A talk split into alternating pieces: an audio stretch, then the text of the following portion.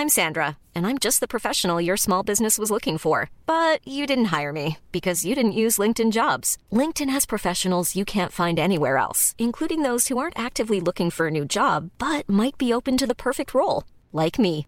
In a given month, over 70% of LinkedIn users don't visit other leading job sites. So if you're not looking on LinkedIn, you'll miss out on great candidates like Sandra. Start hiring professionals like a professional. Post your free job on linkedin.com/people today. This Mother's Day, celebrate the extraordinary women in your life with a heartfelt gift from Blue Nile. Whether it's for your mom, a mother figure, or yourself as a mom, find that perfect piece to express your love and appreciation. Explore Blue Nile's exquisite pearls and mesmerizing gemstones that she's sure to love. Enjoy fast shipping options like guaranteed free shipping and returns. Make this Mother's Day unforgettable with a piece from Blue Nile. Right now, get up to 50% off at BlueNile.com. That's BlueNile.com.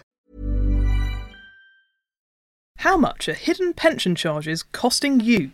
A new report claims that up to a third of your savings could be eroded by fees. We speak to its authors. And can you find your way out of the pensions labyrinth? Our money mentor, Lindsay Cook, tells us why she believes company pension schemes really are far too complicated. And the squeezed upper middle. We hear why Britain's wealthiest say they are feeling the pinch. Welcome to The Money Show, the FT's most popular weekly podcast. I'm Claire Barrett, FT Money Editor, and I'll be giving you all the week's money news in downloadable form with the help of my FT colleagues, columnists, and special guests. A new study has claimed that pension savers are routinely being hit by more than 100 charges, many of them hidden, which potentially could consume more than a third of the value of their retirement funds over a lifetime. The report from the Transparency Task Force, a group formed of 25 pensions industry professionals, academics, and legal experts, have spent a year researching the issue and claim that if asset managers are not transparent about the costs of investing, consumers will ultimately lose faith in retirement saving.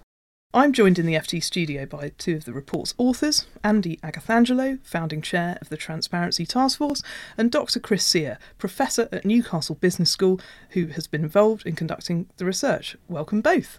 Hello. Starting with you, Chris. This project has itemised the individual charges absorbed by a pension from when it is opened through to when the policy is wound up decades later. What did you uncover? Well, it's taken a long time to get here because there are vested interests not that in not revealing these costs. I mean, we've revealed over a hundred separate costs and charges, and we're really only at the beginning. I wrote a report for the FSCP and the FCA last year, did an analysis of over 200 papers and other journals, newspaper articles, and I likened it to a 30 centimetre ruler, of which the first 10 centimetres you're told about, the second 10 centimetres you know about but aren't told the value of, and the final 10 centimetres are costs in the Donald Rumsfeld way. They are unknown unknowns that a lot of people don't even know about and are slowly emerging. Now, the impact of these costs can be considerable, and, and I'll give you a model for this. If you are putting £10,000 per year into a pension fund over 40 years, Yeah. and you want to get the market rate of return, something very simple, which over that period of time is about 5%, at the end of 40 years, your pension fund pot at that rate of return will be worth £1.3 million, which is in excess of the government's cap on pension funds. If you apply a charge that the industry has been set as a cap of 0.75%, you end up with about £1.1 million left in the pot, still an acceptable amount of money.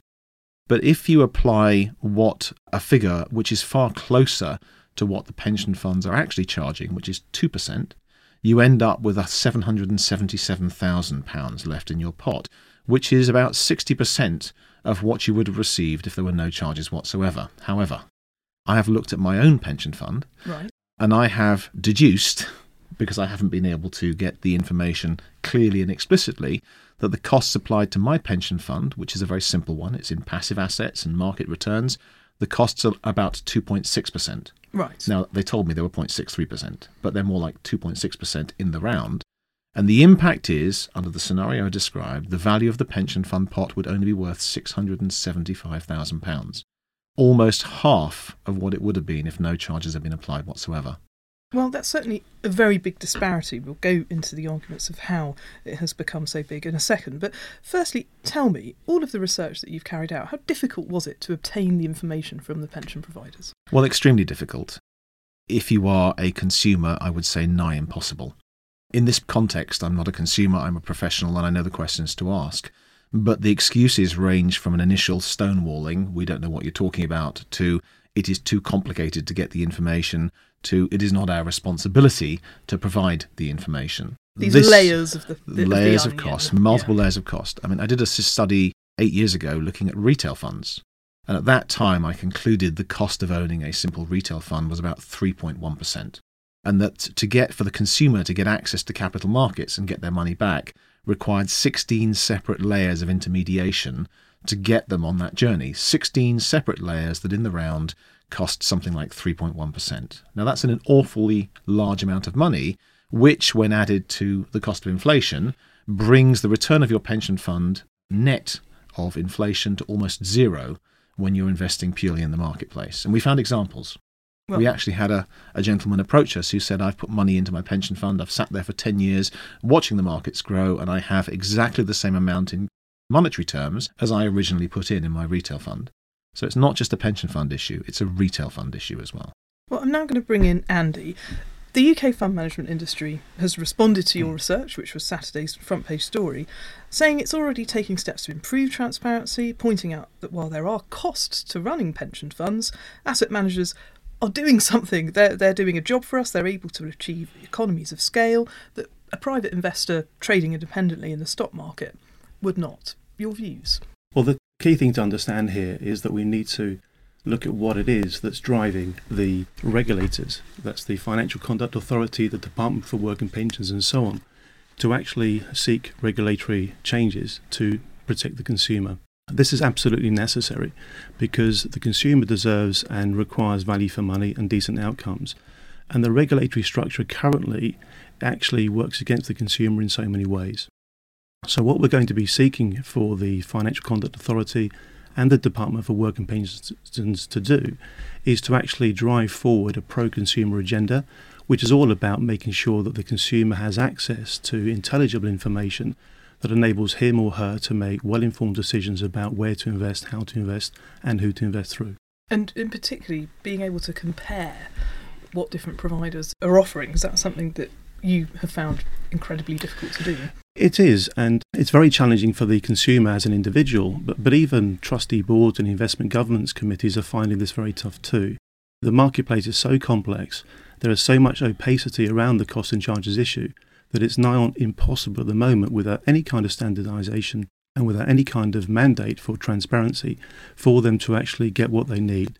What do they need? They need clear, consistent data made available in a standardized manner so they can compare apples with apples, oranges with oranges, and make well informed decisions. Until that happens, the market is inefficient. Some would say it's broken. The significance of these issues are beyond serious.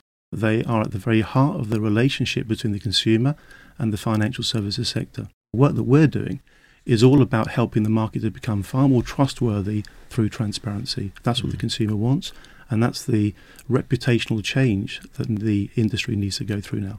And finally, to return to you, Chris, money readers listening to this podcast will naturally be worried about the impact of charges, and especially hidden Mm. charges, on their own retirement savings. Is there anything they can do in the meantime before the regulators get on the case? Yeah, absolutely. I think the first thing they need to do is convince themselves there's a problem. Because, to be honest, part of the issue is that people just don't believe that this could go on. We've had a range of scandals in financial services, but people don't believe with something like a pension fund, where you have a trusted relationship with a provider that this could go on with you. You can accept it might happen with interest rates and gold standards and all of this sort of thing. With your pension fund, surely not. Well, it does. And what I would do is I would go to your pension fund provider and ask them for a full list of how costs are applied in the round to your pension fund. After all, they're on point with you.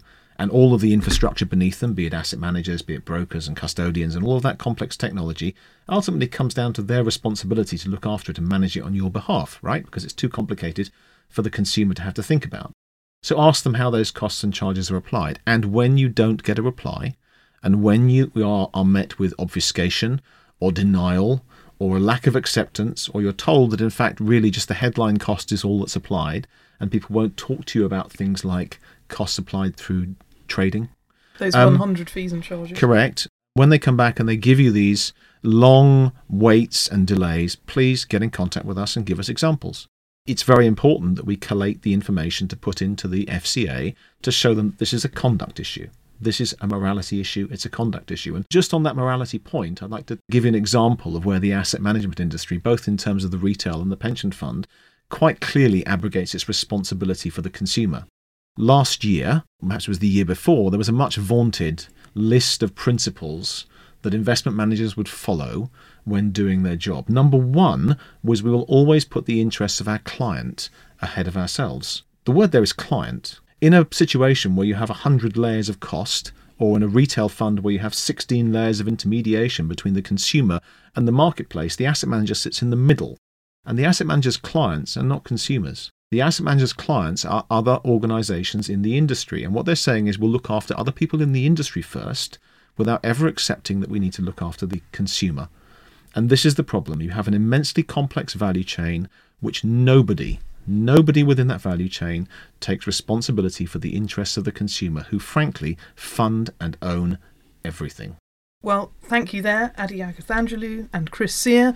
If you have got any issues about your own pension money readers, please get in touch with us. We can pass on your comments to the Transparency Task Force. Our email address money at ft.com or tweet us at ftmoney. Are pensions too complicated? The chief economist of the Bank of England, Andy Haldane, certainly thinks so, and our money mentor columnist, Lindsay Cook, is in total agreement. New pension freedoms promised the over 55s alternatives to buying an annuity, but as Lindsay has been finding out in her column this week, freeing up your funds is often a grueling battle. Lindsay, welcome to the Money Show. Good morning. You have a close relative who is stuck, as you say, in a pensions labyrinth. Tell us briefly what's the problem and how have you been trying to help? Well, Lucy is nearly 65 and she's got wake up packs from several of the um, pension companies. She did draw some pensions a few years ago, so she's got something to contrast with. These documents give no information or very little information. The only one that suggests a guide annuity rate, it's way below any of the annuity rates that she can see in newspaper tables. So she contacts and say, "Why is this?" and "What are you doing?" and one of them says, You must have a spousal pension. And she said, My husband's quite a bit older than me. He's going to die before me. I don't want one. Can I? The only, only way you can opt out of this is to move your pension fund somewhere else. You can't do drawdown. You can't make sure you've got a pension pot that you can pass on tax free to your spouse should he live to 132. it's those sort of things. Pensions provider says no. Pensions provider says no. The one that seems to give more information is a much bigger pack. Again, doesn't have an annuity rate anywhere on it, has four different pages you can tear out, but you have to choose one of them. So, do you want to opt for annuity? Do you want to opt for drawdown? It's very, very difficult. You ring their helpline, go through about nine layers of security questions to be told, oh, I can't tell you what an indicative annuity rate will be unless you fill in the form and sign it. And it is very, very difficult. I, on her behalf, have spoken to very various people in the industry, and, they, and I say, "Who regulates annuity rates?" And they say, "The market." Oh, that's really safe then. Um, she drew three pensions when she was sixty. The funds were worth about half as much as the sum she has now, and she reckons she got double what she's going to get now, so four times as much per hundred thousand. That is crazy. One of the forms does say, Do you want to defer? And then in little print it says, Be warned, this does not mean your pension will eventually be larger. Used to be, if you were 65, you got a higher pension. You live for longer. Because you were going to draw it for less. Hmm. Now, we're living too long, so they've got to do all their actuarial rates to make sure it benefits the company. Yeah, looking at one of the figures that was given was an indicative rate is you get 1,000 a pension for every 30,000 pounds you've got in your fund. In your fund, which means basically if you've got 300,000 and you take 10,000, you've got to live beyond 95 for the pension company not to be in benefit, even if they haven't used the money for anything else. If they're just drawing the capital, they haven't. If they've left it under the bed, you'd have to live to 95. Well, a very clear example of the confusion that is facing your relative. Has anyone been able to provide you with any useful information, particularly on drawdown, which is the alternative that many are seeking? Not yet. She had a pension analysis by a financial advisor, cost her £1,200 last year because she thought, I'll get ready. I'll Um, ask a professional to and ask a professional to a take me through. confusing It didn't even mention that one of her pensions would not allow drawdown and would insist on her having a pension for her husband. So it didn't mention that. So she wasn't alerted to a problem. She therefore thinks, which financial advisor will I go to? Will it cost more? How will I do it? She has asked the one that she had to tear out the sheets for. She said, You do drawdown. Can I transfer my other pensions to you and do drawdown as one lump sum? have them all And it hasn't place. replied three weeks later. Mm. Now, what worries you, as somebody who advises lots of individuals on their money worries, is that this confusion, this level of confusion in pensions, is providing an open door for the fraudsters to come in and clean up. Yes, because as we all know, we use search engines and we're looking for information and we're sending messages, and then you get a flood of emails that say, Are you retiring? You can get 100% of your money. Invest in this property scheme. One of them was car parks at an airport. Invest in that. Oh, that's really safe, isn't it? So it is very difficult. I think the legislation came in too quickly for the industry to get ready. There, I'm being kind to them for a moment but they're afraid after the personal pensions years ago that they're going to get done. If they let people go into drawdown and the money runs out, they will be sued. If not by the older person, by their children. So I think they're being as cautious as they can. They want people to just choose the annuity that they say is the best.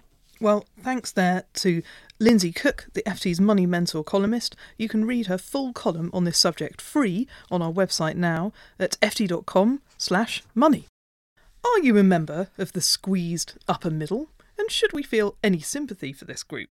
Upper middle class Britons with a household income of 100,000 a year or more say they are being squeezed by the rising costs of mortgages and school fees on the one side, as the Chancellor increases taxation of the wealthy and removes child benefit and childcare vouchers for higher earners on the other. Who is right? Our wealth correspondent Hugo Greenhalgh joins me in the FT studio. Hugo, thanks for joining us today. Not at all. Thank you for inviting me.